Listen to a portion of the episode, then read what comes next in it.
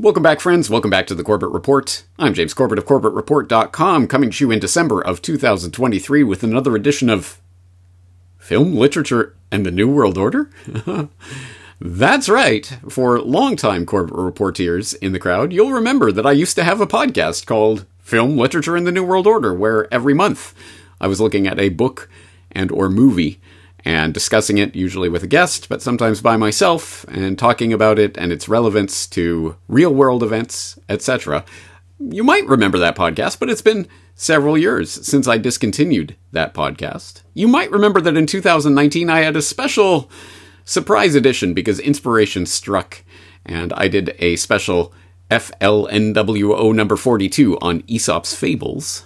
And if not, well, this is a good time to acquaint yourself with that section of the archive because I have a lot in the archive on that, uh, specifically 42 episodes of this podcast. Well, here's number 43. Surprise! Yes. Um, in this case, I was recently asked to appear on a podcast, namely the Big Puff podcast. And if it's your first time hearing about it, well, I will invite you to go explore the link, which I will leave in the show notes for you to um, check out that podcast. It is by a fellow Canadian.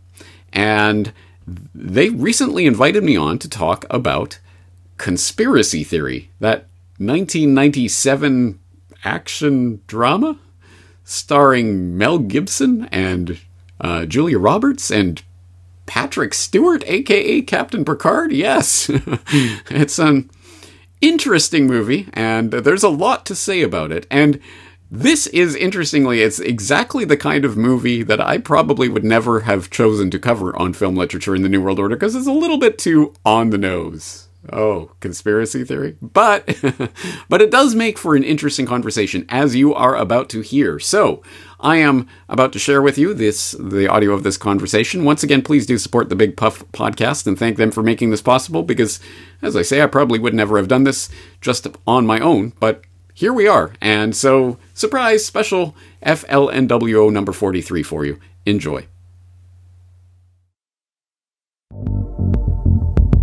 Welcome to the Big Puff Podcast, coming to you from the shadow of the bomb, Quebec, Canada.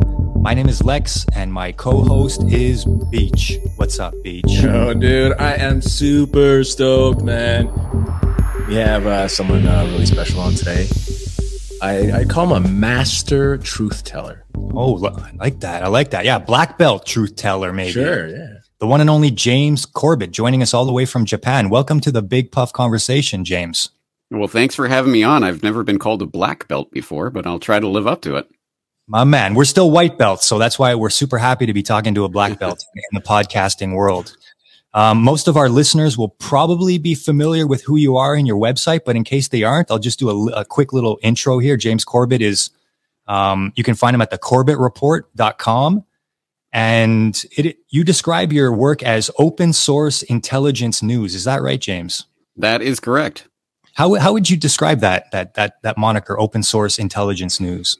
So back in 2006, when I was just starting to think about the possibility of maybe I should start a podcast, I was um, browsing the news and I came across a story. I think I can't remember anymore. I think it was in the Washington Post. I think I maybe I still have it linked up in my about section. Anyway, I, I should check into that.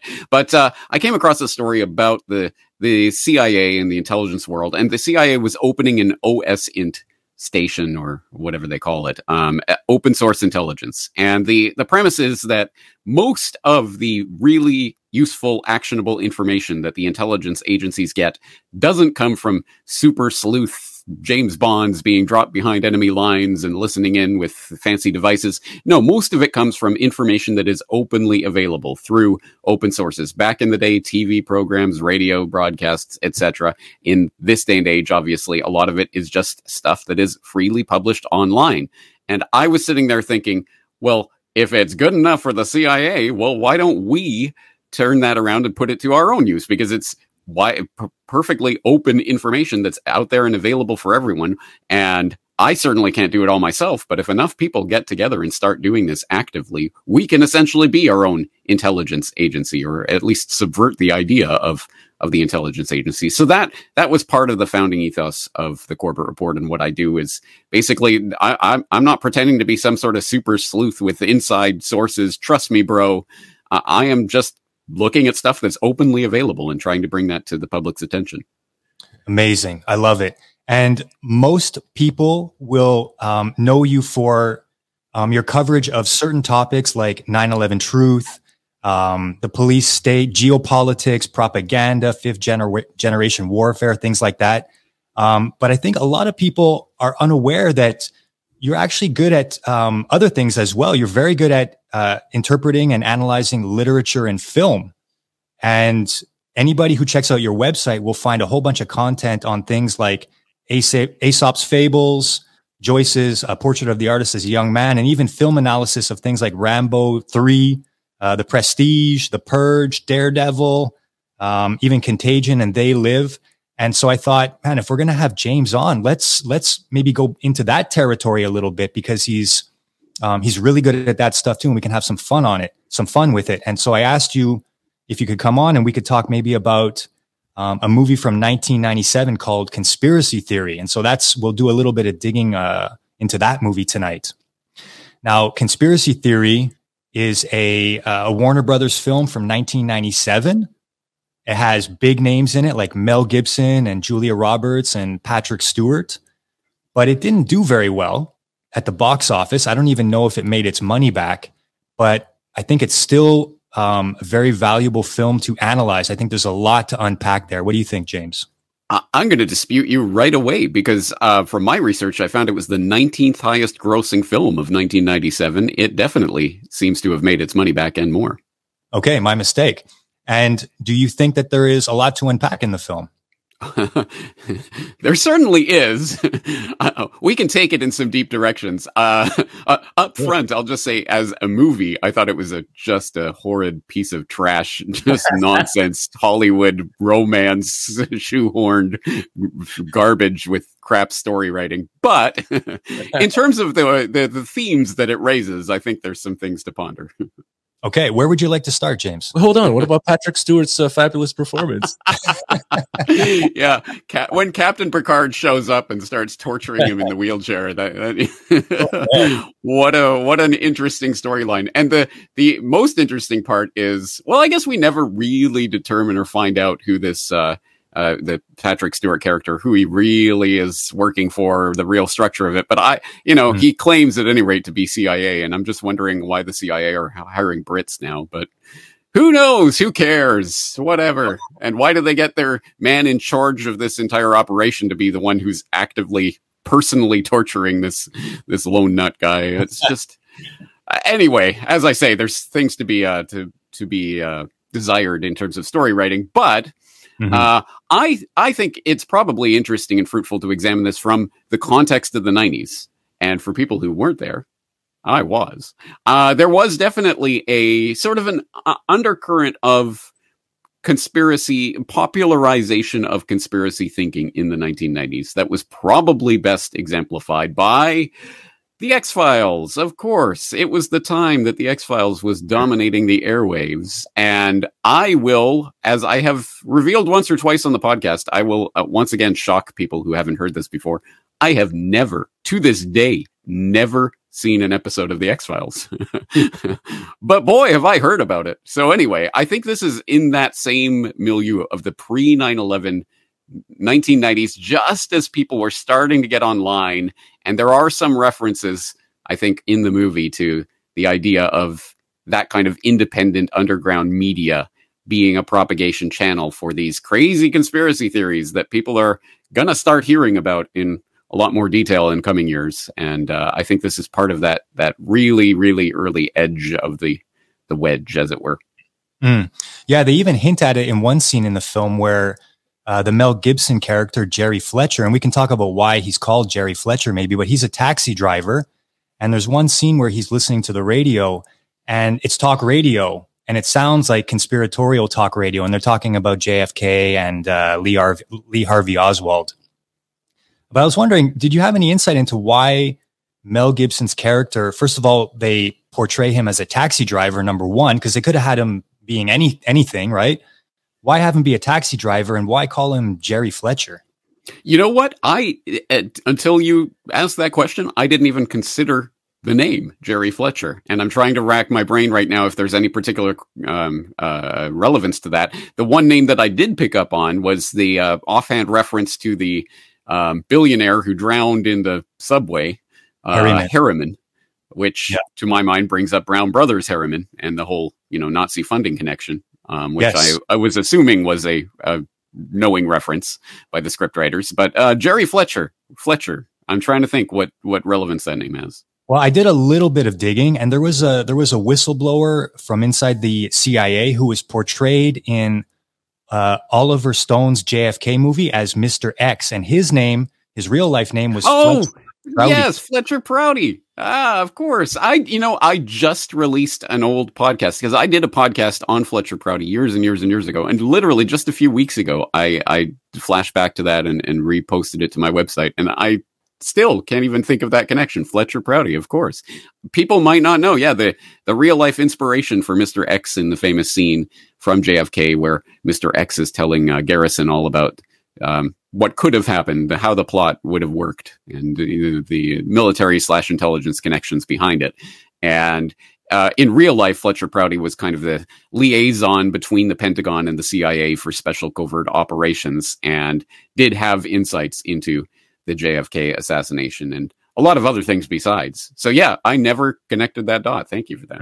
Yeah, and there are several uh, references to JFK that we can get into uh, throughout the show. And just coming back to to Jerry Fletcher's first name, the only thing I could come up with was Jerry. He mentions Geronimo a lot. Mm. That was the that was the one thing I came up with. But I also liked the choice of uh, Mel Gibson to play the role of Jerry Fletcher. He does that kind of madman, manic type personality very well, right? He is Mad Max after all. He is. Riggs. He's Martin Riggs from Lethal Weapon, which is also a Richard Donner film, right? This is a Richard Yep. Donner film. And uh, also William Wallace, right, has that kind of uh, crazy look in his eye at times. So I thought it was a good casting choice, at least, even though it's, uh, you're right, it is a very cheesy film.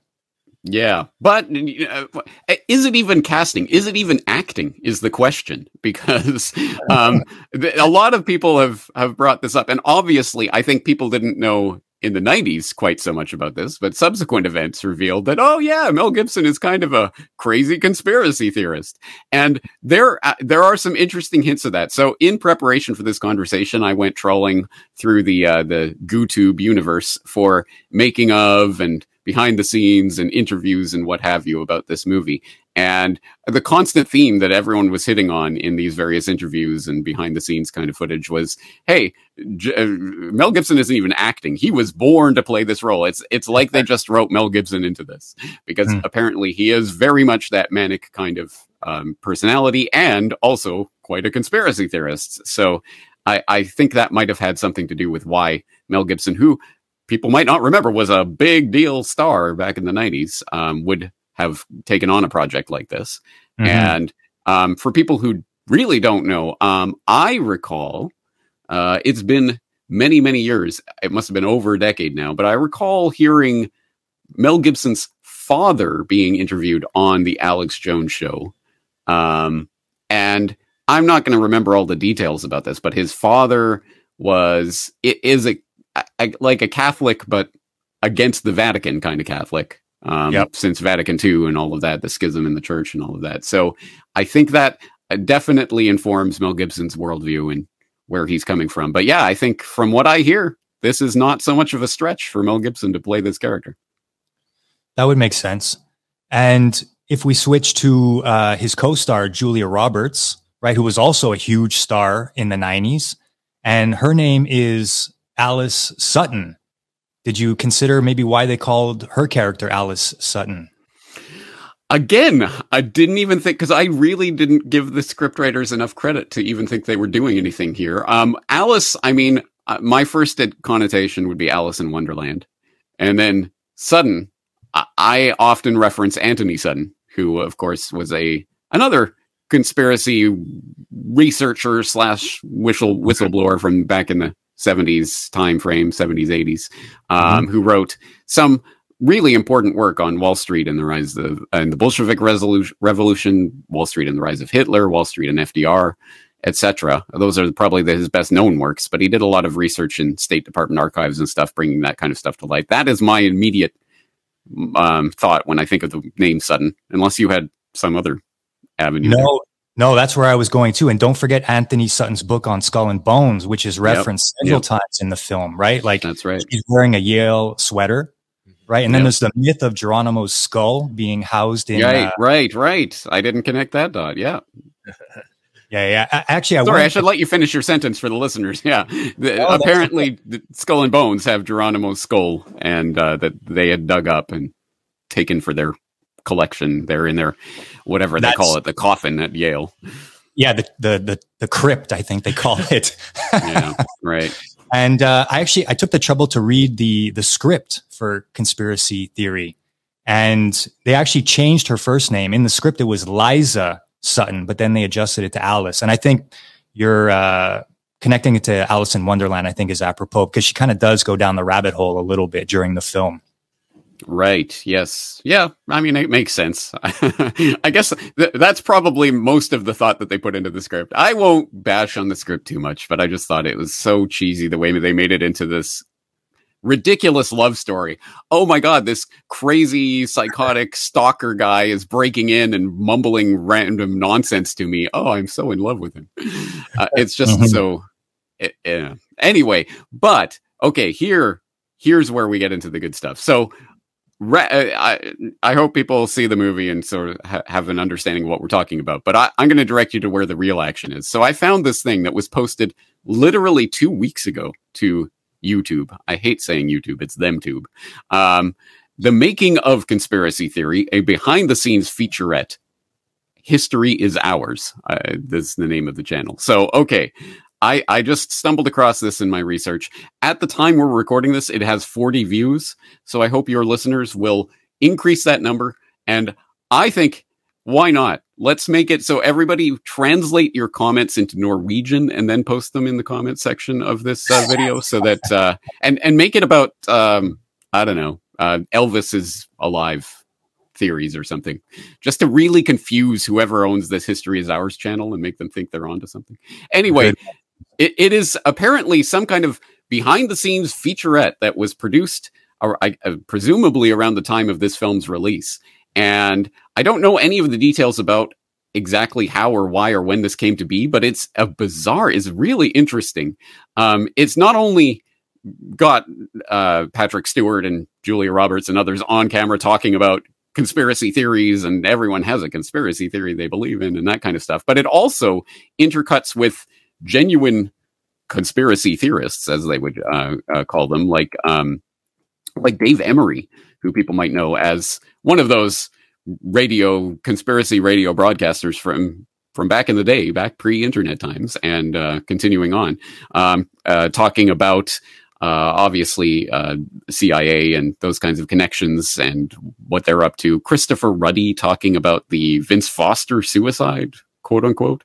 Um, there's another researcher talking about the black helicopters phenomenon, and this is all intercut with Mel Gibson and Julia Roberts and stuff. Like, uh, it's such a bizarre little featurette, but it's it's interesting and revealing about sort of where this was coming from. Again, in that sort of I will say more innocent time in the 1990s when conspiracy theorizing could still be kind of a seen as just an eccentric, kind of fringe, weirdo, kind of harmless, funny topic. I would very, very well, actually, I wouldn't, but I, I'll say I very much like to see how they would treat this exact same subject matter in 2023. Because Hmm. y- you know, they could not make this movie like this in 2023. It would have a very, very different tone. I agree a hundred percent. Yeah, L- largely I look at the movie as uh, a limited hangout. I don't know if you got that impression as well, James, because if I go Yeah, yeah. If I go back to the beginning of the film, right? Um, actually, I want to go back to the to the end of the film. There's a line at the end of the film where uh, uh, Mel Gibson's character Jerry Fletcher is in the back of a car with these two intelligence agency agents, and they have faked his death at this point, right? And he's working for them now. He's working for the good guys, the white The white hats, we're hats. told, right? And one of the agents was actually the man in the wheelchair earlier in the film that was selling him newspapers every day, right? And he thought he was just a Vietnam vet right, who right, couldn't right. walk was right. And the man, his name is Chip, he says to him, I guess nothing was what it seemed to be, huh? Mm. He says that to to Jerry Fletcher, and that brings me back to the first scene of the film where they show the Warner Brothers logo, Yep. the Yep. way they do it, and it turns out that it's actually um, an advertisement on the side of the bus, and it drives away. Right, so right from the the, the first seconds, things aren't what they seem to be, and that that Yep. that, that theme of deception kind of weaves its way through the film. Well, to, to my mind, that that gestures in the opposite direction. That rather than a limited hangout, this is one that's trying to show you that hey, there's th- this you're being deceived. There's things that that aren't what they seem. And um, another thing that would point in that direction would be, for example, um, where in in character, of course, Mel Gibson directly calls out Oliver Stone for being part of a limited hangout with JFK. Yes, Right. You know, Yes. that's interesting in and of itself. And what does that say about the production of a, a a movie like Conspiracy Theory itself, and what it's telling us or not telling us? All of that, I think, again, is to give the movie way too much credit. I think it was really just a, a kind of brainless Hollywood schlock. Having said that, at the very least, I suppose you could make the argument that it probably did introduce some people to the concept of MK Ultra, which in the Hmm. context of this movie, uh, I think people who don't know anything about MK Ultra would just assume it was just some sort of fictional thing they're talking about in the movie. But anyone who bothered to research it might actually stumble down a bit of a rabbit hole if they really go into it. Yeah, I was surprised to see them mention MK Ultra by name as well. Not once, but a few times. Right, we have a connection uh, out here. Uh, at Yes, in Uh, Montreal, right? I think uh, maybe uh, Patrick Stewart's character was uh, maybe uh, Ewan Cameron. Mm, yeah, yeah, yeah. exactly right. Yeah, that's exactly what I was thinking. Because of course he, uh, they bring up when he is introduced and and Julie Roberts' character is talking to him for the first time. There, uh, he's specifically, oh, I didn't know this CIA had psychiatrists, and he said, oh, we're we're highly specialized. Yeah, and that's exactly what I was thinking. Oh, Ewan Cameron. And he also, Jerry Fletcher, uh, he drives a taxi, right? That made me think maybe that's a reference to Robert De Niro's Right. uh, taxi driver, right. right? And then I was thinking there's also the catcher in the rye, which Mhm. plays a role in the film. And Yes. I, I dusted off my copy of the of Catcher in the Rye, and there are actually two scenes where Holden Caulfield rides in a taxi. Um, but I Oh. didn't see any, I didn't really see any connection there. Hmm. Maybe I'd have to reread the whole book. But I thought it was Yeah. curious why why have him be a you know a cab driver of all things? They could have had him be anything, right? Uh, yeah, I guess so. I, I wonder if there's any significance to it. Really, yeah. I picked up on the taxi driver connection with De Niro, but I didn't. I didn't see any other particular reason for that, other than w- what else would a rambly kind of psychotic person be able to do to support themselves in a somewhat plausible way in New York City? Oh, he's a cab driver. Sure, why not? Um, but but at any rate, yeah, I I thought it was uh, again quite humorous how I guess the CIA is watching for anyone buying a copy of Catcher in the Rye so that they can immediately spot him and then send a helicopter in to helicopter people into the bookstore with guns blazing uh, as part of their secret operation that they're totally keeping under wraps. It's It's definitely great writing, preposterous. guys. Yeah, it's definitely preposterous. And it, it- I'm glad you bring that up though, because there's a JFK connection right after that scene.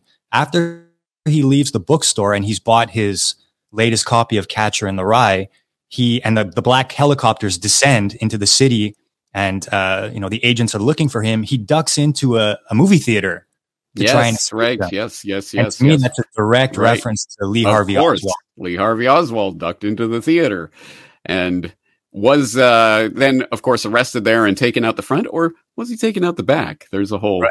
there's a whole rabbit hole there as well. But anyway, yeah, exactly. That's exactly what I thought. And then he gets out by saying, "There's a bomb under my seat," and immediately every single person in the theater runs out. I don't know.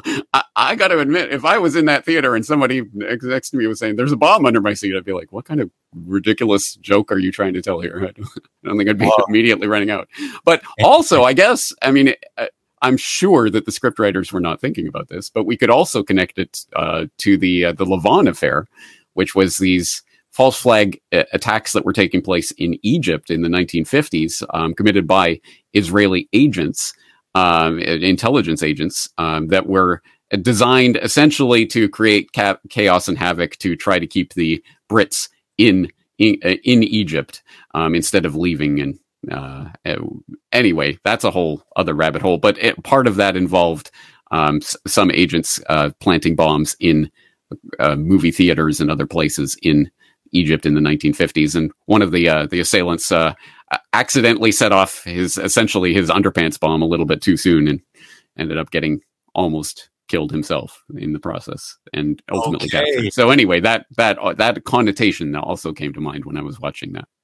Okay, I, I know very little about that, but I have heard of like the underwear bomb meme, and I never knew where it came from. Now I understand. Well, Well, th- theoretically, the underbomb meme um, comes from uh, oh, I'm going to forget his name, but uh, there was the, the there was the shoe bomber in uh, 2002, right? Yeah. Um, but there was um, there was another incident in 2009, I want to say, or seven or eight or somewhere around there. And I mean, again, uh, uh, a crazy patsy who was being shepherded onto plane uh, uh, onto an airplane coming down in I want to say Detroit and uh, was unable to successfully light his underpants bomb. So there's okay. there's there's numerous references to that. oh my god, it's too funny. Uh, coming back to the MK Ultra, um, it's there's a bit it's it's a little bit revelatory because it's it's in one of the first scenes where we get a sense that he has been programmed to a certain extent, right? He's driving his taxi around and he stops and he's in front of like a road construction crew and they're doing some welding and there's flashing lights that mimic Right. kind of like a strobe light and that kind of triggers him, right? And he Yep. um he uh, switches personalities or something. I don't know how you would describe that. And so that's the first hint we get.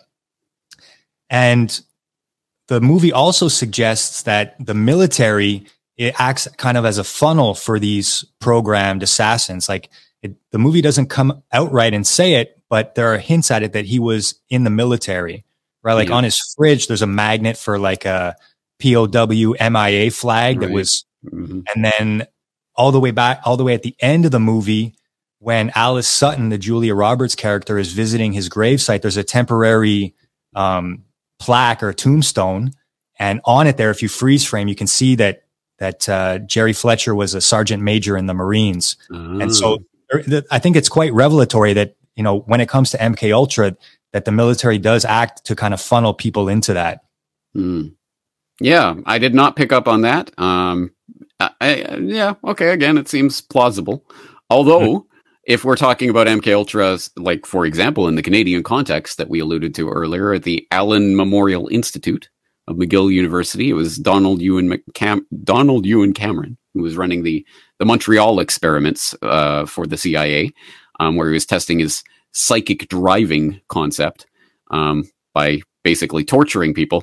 Those people were not military subjects; they were just ordinary citizens who'd come in for all sorts of things. I mean, like amnesia, uh, urinary incontinence, and all sorts of things. And Marriage Um, counseling, even. yeah, exactly. Ex- anxiety, depression. And, Yeah. and they end up being tortured um, by Ewan Cameron. Absolutely despicable. So, uh, in, in a way, maybe that's maybe that's part of the limited hangout. They want you to think, oh, you know, it's it's the troops. They were doing this to the troops. No, no, no, no, no. They were doing this to ordinary people. Very good point, James. And then when we do get that that cheesy scene with uh, uh, Patrick Stewart torturing Mel Gibson, he's using um, classic MK Ultra techniques like water torture, strobe lights, injections, right? Which is Oh, yeah. LSD, Pulling the skin out. right? Yeah, it was a little, it was a little hairy.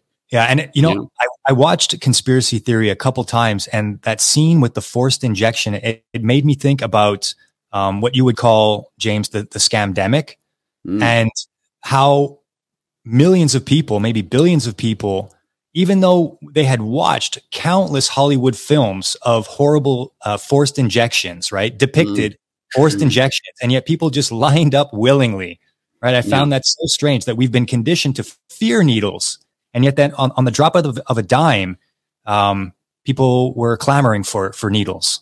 yeah. No, you're you're right about that. And I you know, I'm not a psychologist. I don't even I don't play one on TV, but I will say there is there is obvious I mean, the idea of a sort of an innate inherent fear of needles makes sense because it is the most obvious and dramatic and literal breaking of your skin, breaking of the barrier between you and the outside world and injecting you with some substance. It is inherently something that I think people um, are uneasy about. And so it is a great if you need a quick sort of someone being tortured and violated in a horrible way that you can show in a Hollywood film. That that's probably the easiest visual shorthand for that, um, and it makes sense immediately to the viewers as a thing of terror. Um, put into the medical context, though, I think people actually probably a lot of people derive a sense of satisfaction out of that. That you know this is a this is a horrible and invasive thing, but I have to do this in order to get better. I, I think people embrace that to a certain extent. And in a weird way, it, the fact that it is upsetting is actually works in its favor in a sense. Once people have committed themselves to mm. undergoing that process, I think they decide, oh, this is my, this is my decision. I'm taking this under my control. And th- it becomes almost a, an act of affirmation for them. Anyway, that's my two cents armchair psychology for you. Mm. No, I think you're onto something, James, because I don't know what it's been like in Japan, but in Canada, even though the the madness has subsided, you still have um, these COVID vaccine junkies walking around, just waiting to line up for the next. It's like they're junkies. 14th booster. Yay. Yeah. I'm, I'm, I'm related to a few. yeah. Yeah. Uh, yeah. I, I, wonder how Matthew Perry's doing. Last time I saw, he was uh, sporting some kind of "Can I be any more vaccinated?" T-shirt. right. What a kidder! I wonder how he's doing. I'll have to check up on him. mm-hmm. Canadian. And did you see mm, online? Mm, yeah, and he beat up uh, Justin Trudeau, by the way. Oh, yeah. you ever hear that story? we certainly did. Yeah. and speaking of t-shirts and Justin Castro, uh, Justin mm. Castro was just uh, on online and on TV this week getting his latest booster and he was wearing a t-shirt that read vaccines cause adults. Mm-hmm. Right. I, I am perplexed by that turn of phrase. vaccines cause mm. adults. okay. Whatever you say, Mr. Prime Minister. oh man. Yeah. Um, so sticking with uh, uh, the conspiracy theories that uh, Jerry Fletcher is spouting throughout the movie. I don't remember if this is in the film, but this is definitely in the original script. There's a scene where he's talking to Alice Sutton and he says, uh, The more I strip through the sham, the crazier I look to people like you. Can't you hmm. see that's what they're counting on? And I thought that was a super interesting quotation from the script. Yeah. Yeah, I don't recall that being in the final film, but it might have been slipped in there. But at, at any rate, I think that is the sense that they are going for here. Um, eh, it's it's a weird fine line that they walk because obviously, when we are introduced to the Fletcher character, he is meant to be a crazed lunatic, like whoa, you know. Eh, but he's also going to be this the protagonist of the film. So how do you how do you walk that line? And it has to come from the fact that he that he is misunderstood and clearly unable to communicate. But there's clearly something. He's got something. I mean, something's right, and it's a weird. Uh, one example of how they try to walk this line is um, when they cut to the montage of him making the uh, conspiracy theory newsletter that he makes for five subscribers. Yeah. okay. Um, and he's cutting out the headlines and what have you. Um, in that particular montage, the music that they use is really upbeat and quirky and fun. And uh, again, if they were making the 2023 edition of this movie, you know it would be this dark, ominous, like, oh, this is the, the creepy conspiracy theorist at work making his weird concoction. But in this case, it's kind of like fun and lighthearted.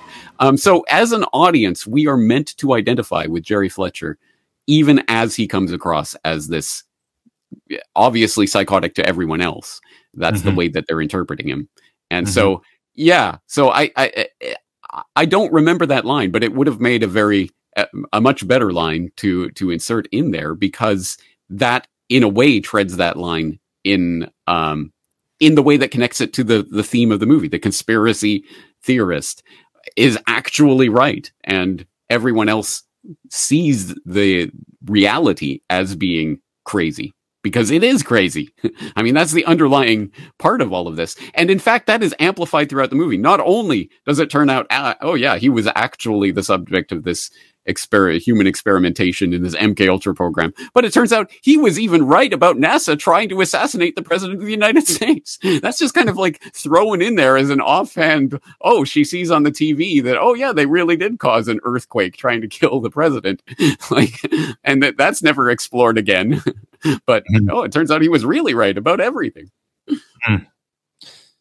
Yeah, and that's that's kind of where the that's why I, I kind of consider it a little bit of a limited hangout because if you were to like rewatch the film and make a list of all of his conspiracy theories that he talks about, mm. a lot of them do ring true yep. to people like you, me, and yep, Beach. Yep, yep, yep, But then they get, end up getting thrown out uh, like the baby with the bathwater. Yeah, right?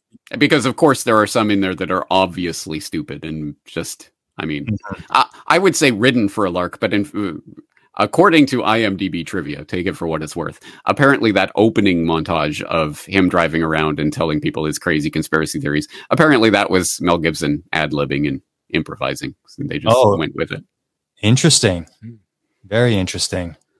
Well, I, I, like when he when he talks about Oliver. Stone. You already mentioned it, Oliver Stone and George Bush, right? But he says in the film to Alice, he says uh, about Oliver Stone, uh, he's their spokesman. He's a disinformation yep. junkie. And then the, the, the, the key line for me is, do you think if someone had the info he has and a national podium that mm. they'd let him do it?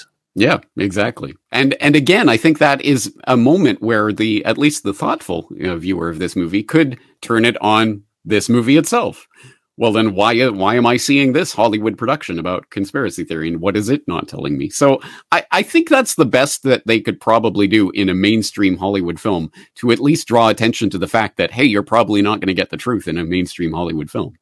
Mm-hmm.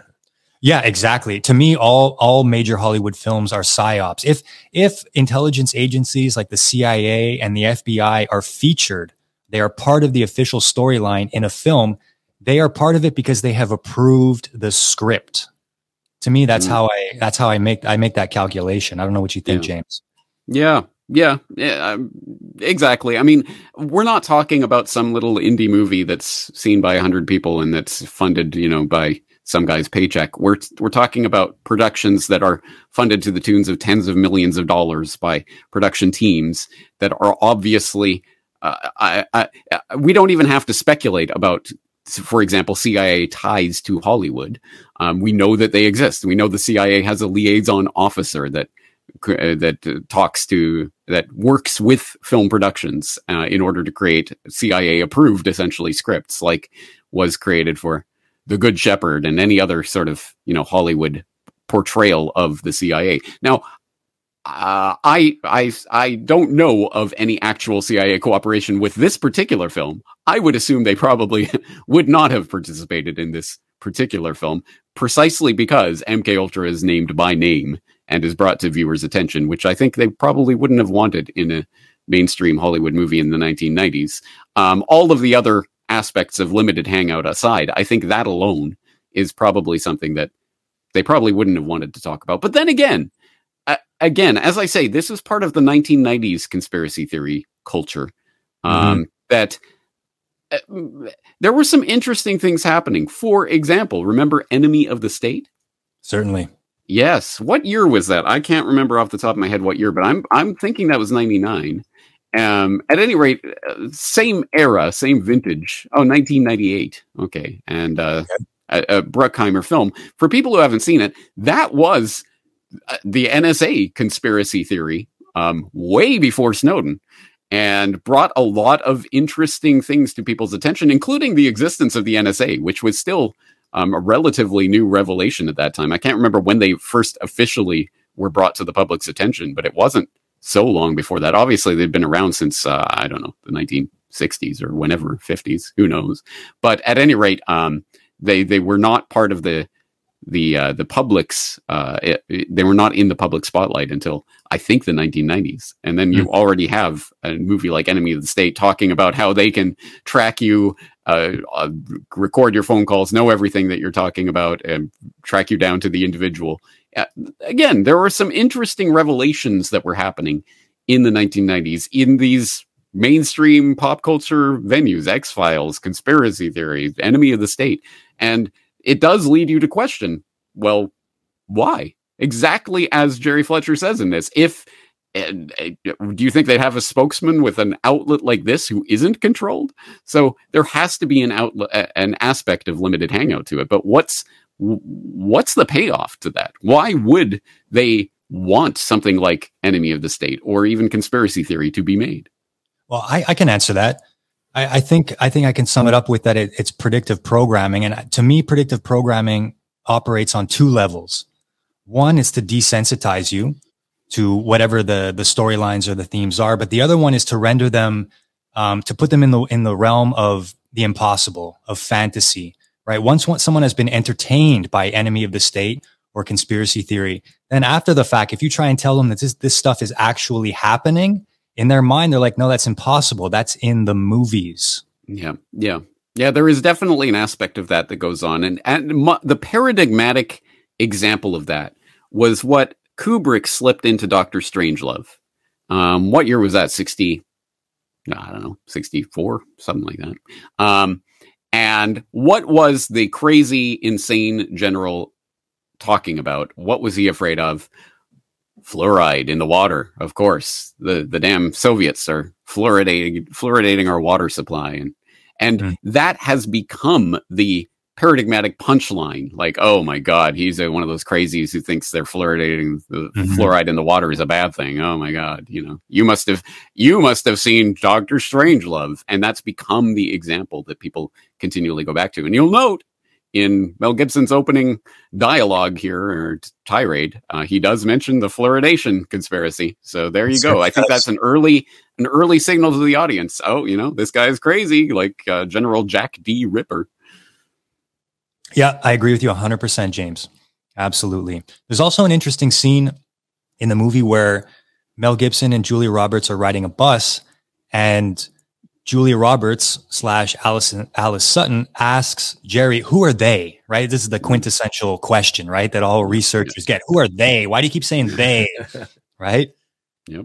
And he says he answers well a lot of a lot of a lot of letters right a lot of a lot of acronyms cia fbi imf but then what he says after i find interesting he says there are the same two opposing factions one is really wealthy families who want to maintain stability and two is eisenhower's military industrial complex mm. who want to maintain instability on some levels they're at war on other levels, it's the same group. It's hand in glove, cold wars, hot wars. They sit back and watch the whole damn dumb show.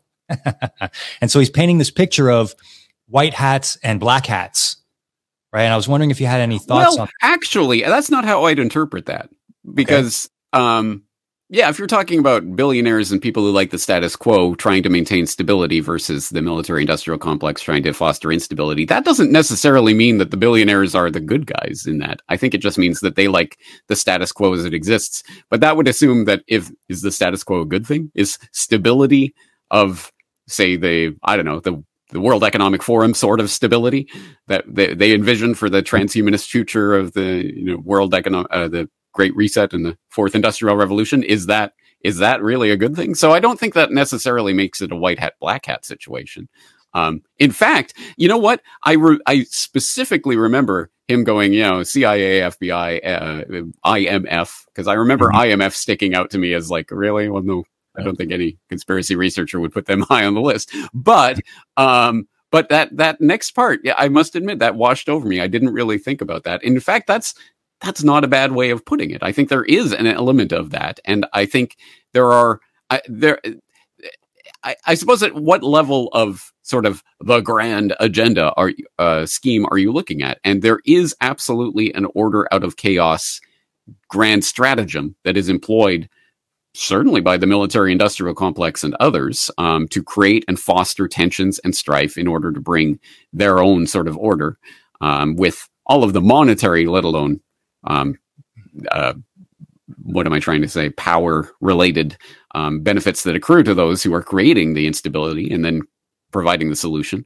But there is an element, I think, of a faction that does appreciate the status quo as it exists, at least in terms of relative stability, providing a perch on which some of these mid level stratum uh, gophers, essentially, of the New World Order agenda would like to continue to perch. And so I think that that's not actually a bad one. I'm not sure I would disagree with that framing. Yeah, well, actually, I think we're in agreement, uh, James, because I look at the white hat, black hat thing as as a psyop itself, right? Yeah, the, mod- Yeah, the current version of it being Trump and Q, yeah, yeah. Of course. and yeah. trust the plan, right? Yeah, Which is- yeah, yeah, yeah, yeah. Which, of course, who are the big white hat saviors in the Q ID universe? It's the good guys in the NSA, the good guys in military intelligence. The yeah, exactly. Yeah, I, I'm so glad you brought that up, James, because that's a point I really wanted to hit home tonight, which is that this film, Conspiracy Theory, really uses a tired trope of the bad apple is responsible for Mm. all of. Yep, yep, Right. yep, yep, yep. Dr. Jonas, right? Maybe named after Dr. Jonas Salk, uh, inventor of the polio vaccine. I'm not sure. Mm, But mm. Dr. Jonas, uh, aka Patrick Stewart, is the bad apple. And once they can round him up, then the white hats, the good guys will put everything back in place. Jerry's working for the good guys now. Audience members go back to sleep, right? Yes, And yes. Get that of course. And yeah, that's the Hollywood way of putting a nice bow on it. So don't worry, guys. It's fundamentally, it's a good system. It's just that you get the bad apple. And it, again, that's exactly like Enemy of the State or any other number of these types of movies. It's the, it, there's a couple of people on the inside that are wreaking havoc, but don't worry. We'll get them taken care of, all done and dusted. But I would again say that the film deconstructs itself in that two second aside about oh yeah and by the way there was this earthquake that almost killed the president it which indicates again that no no there's really it's not just a couple bad apples there's really a, a much bigger conspiracy at work here but again it's just such a throwaway line that i don't think it even realizes how much that deconstructs the entire narrative Mm. Very interesting. This movie also made me think of the the Jason Bourne movies. I find there's a lot of overlap between those as well because you've got in Jason Bourne you've got this um, MK Ultra assassin who's trying to figure out what has happened to him, just like Jerry Fletcher is. And again, it uses that same trope of the bad apple, right? Who started this off the books, um, you know, uh, yeah, off the books project, right, with these secret assassins. And as long as we can, you know, round him up, it'll everything will go back to normal. Hmm. you know I, I must admit I, the jason bourne connection didn't even occur to me because the, of the drastically different tone and style and i think the bourne movies for whatever else were actually quite well made so i never and i didn't connect it but yeah i suppose just bare bare bones basic story wise yeah it's the assassin trying to figure out you know what happened and how he's being used so Mhm. yeah yeah interesting Yeah, and I think uh like Jason Bourne, like his name, right? I think there was a Jason group or a Jason program or something. Um, I looked into a little bit, right? A group of scientists and academics.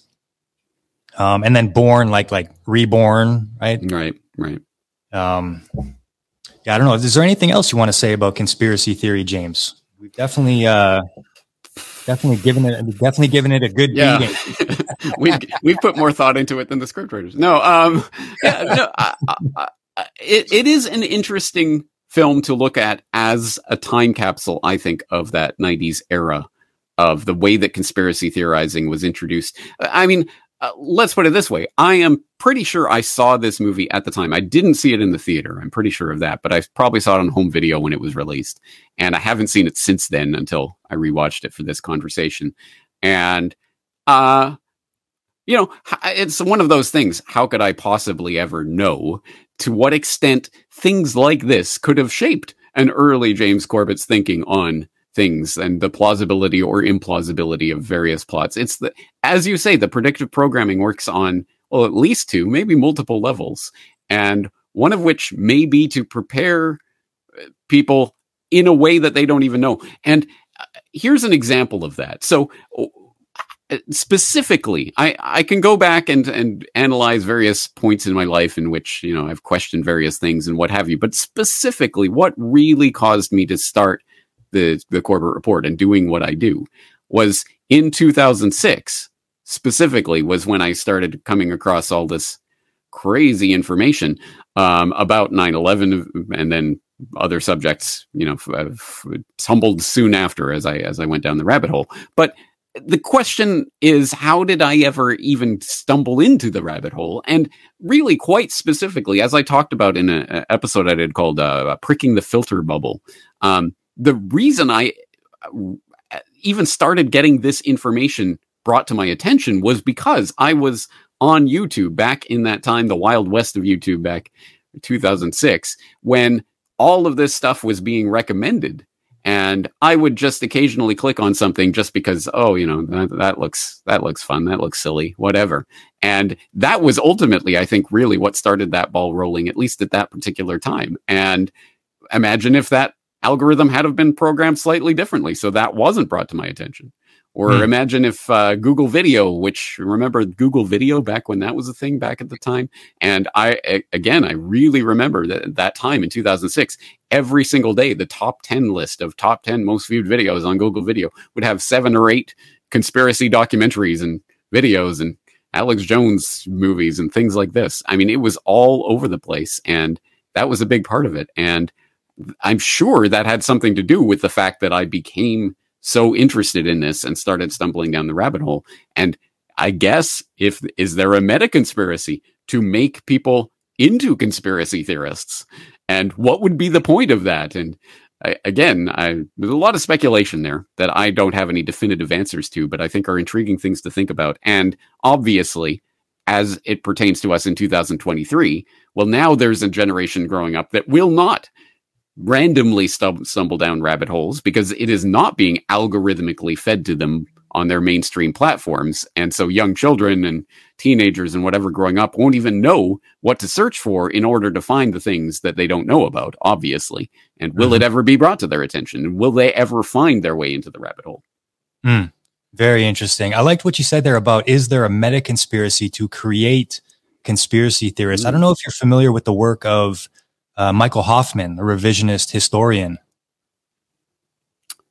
The name definitely rings a bell. You you know you've reviewed uh, They Live right, and you remember the yeah. Hoffman glasses. Yeah, presumably uh, the glasses okay. that everyone on they're called the Hoffman glasses. Presumably they're uh, named ah. after him. He's an American. I did not pick up on that. Yeah, and he has a theory called a concept that he calls revelation of the method. You mm, probably right, yes, that, right. And his theory of conspiracy theorists is that he doesn't say it's a meta conspiracy to cons- to uh, create conspiracy theorists, but what he says is that when we do our work and when we put our messaging out, we are actually doing the work of what he calls the cryptocracy by actually processing everybody else. We are putting the message out for them and desensitizing them to it. And also getting them to think that it's crazy, just like Jerry is doing. Jerry is involved in that in the movie, making all of these things seem crazy so that everyone dismisses them. Right. Yes. Yes. Yes. I've definitely heard of revelation of the method. And my understanding of that is more to do with the, what we were talking about before of, um, one of the principles of predictive programming is to sort of desensitize people to information so that when it comes out, mm-hmm. they're already understand it in a certain way. And I think, I think there is undoubtedly some aspect of that. There is also the people who get into the sort of the more occultic, mystical side of this, and whether or not um, there is some sort of you know occultic rule that they have to tell you what they're going to do before they do it, or something along those lines. And mm-hmm. I think all of this is apt um, for exploration. Um, I'm not going to have any definitive answers to it, but I think part of there's parts of all of that in this, and that might explain why there would be a a Hollywood production of something like conspiracy theory because it's probably not just one thing from one perspective, one person trying to do one thing. There were probably people, for example, who really did want to insert some truth about MK Ultra in a Hollywood movie, and oh my god, it's happening, uh, awesome. But there might have been people who were funding that along and helping it into existence for their own particular reasons, like revelation of the method or something else. It's not that every single person who works on a project like this is necessarily on the same page as to what it's meant to do. Fair point. Very fair point. Um, so we're approaching the hour mark here, James. I don't want to take too much of your time, but while I've got you on the line, I've got to ask you about Canada. Even though I know you've been living in Japan a long time, I believe you still have family in Canada. You must be keeping your eye on Canada a little bit, right? Do you do you follow Canadian politics at all? To the extent that I can stomach it, yes, which is unfortunately these days not very much at all. But yes, I, I keep my at least one eye on the Canadian news feeds. Okay, well, I'm going to pitch you a softball here. Then, what what are your thoughts on Justin Castro? um. Well, hey, uh, let's put it this way. Uh, I'm Albertan, so um, we okay. never had any particular affinity for the uh, the Castro family, um, father, father or son. Well, I mean, biological father or or presumed father, right? son. So, okay. um, so I can just claim sort of genetic revulsion, but um, mm-hmm. more specifically, yes, uh, it's not that. Obviously, it's not that I ever fell for the Trudeau deception. In fact, I interviewed Dan Dicks about his Trudeau deception documentary back in the day, and I, it was just mystifying to me how there was any Canadian who would have thought that, oh my God, you know, Canada's hope and change. Essentially, he was mm-hmm. he was Canada's Obama essentially at the time, and as if he was going to be some sort of savior. I can't believe anyone fell for that, but at any rate, I think I'm hardened to see that I really do think that a lot of Canadians are sick, uh, sick and tired of Castro. So we'll see how that plays out in the next selection cycle. But as people may or may not know, I'm a voluntarist and I don't care about these four once every four year circuses that come into town and give people the illusion of some sort of control over the political process. It is an illusion. It's all a grand spectacle designed to distract people from the real centers of power and how power really operates in society and to give people the sense that it's it's your choice. You get to choose and thus mm-hmm. you are to blame for the Castros of the political world. I'm, I'm so glad you brought that up, James. You just you just uh, triggered my memory here. I I was listening to you not long ago. You were on a show where you were talking about the immorality of elections or the immorality of voting. Am I remembering that properly? You were making yes, a you are. Yes. Okay. Can you expand on that a bit? Well, let's bring it down to brass tacks. Uh, there are uh, people have been deluded um, through propaganda, conditioning, and simply the status quo to believe that there are people who have powers to do things and decide things that no one else can, simply by virtue of some magical incantation election process that gives them the, confers on them the rights to do things. So, for example, if I come and take your money, that's theft and I will go to jail, hopefully. Um, unless, unless I say, uh, oh, but don't worry, I'm going to take your take your money against your will, but I'm going to give it to the homeless. So it's okay, guys. No, again, that's still theft, unless I'm the government, in which case it's taxation. If I come and uh, and say, okay, either you you pay me a certain amount of money each month, or I I lock you in this cage, that's extortion, and I would be charged as such. But if I'm the government, oh, that's just taxation. If I say, okay, that's it, you're going to go over there and you're going to kill that guy, well, that's a form of kidnapping, and probably many other charges could be laid. But in, when the government does it, it's just conscription. Um, if if if I murder someone, that's murder. But if uh, the if I do it uh, on the government's dime, then you know that's warfare. That's that's fine. That's perfectly acceptable, etc., etc. And the basic point is there is no actual magical incantation selection process ritual that can confer rights that I do not have onto somebody else to do in my name. Um, but somehow or other, we're deluded into thinking that because somehow at some point in the mists of time, some ruling oligarchs decided that they own this geographical space known as Canada and can decide what happens on it. Um, I call BS on that and I hmm. don't subscribe to that. And um, so I want people to to bring it down to the level of morality and what it is okay for themselves to do in their own daily life versus what it is okay to then confer on other people. And how do those people get the, the right to do what we cannot do? Wow. Beautifully said. Beautifully said. I love it. I, there's a lot to digest there, but I think those are those are powerful ideas you just you just presented there, James. Um, and a great way to end, maybe a great way to end. So, uh, I already mentioned at the beginning of the podcast that you can be found at corbettreport.com. Um, before we let you go, James, is there anything you want to leave our listeners with? Anything you're working on, maybe something that we can expect from you in the future?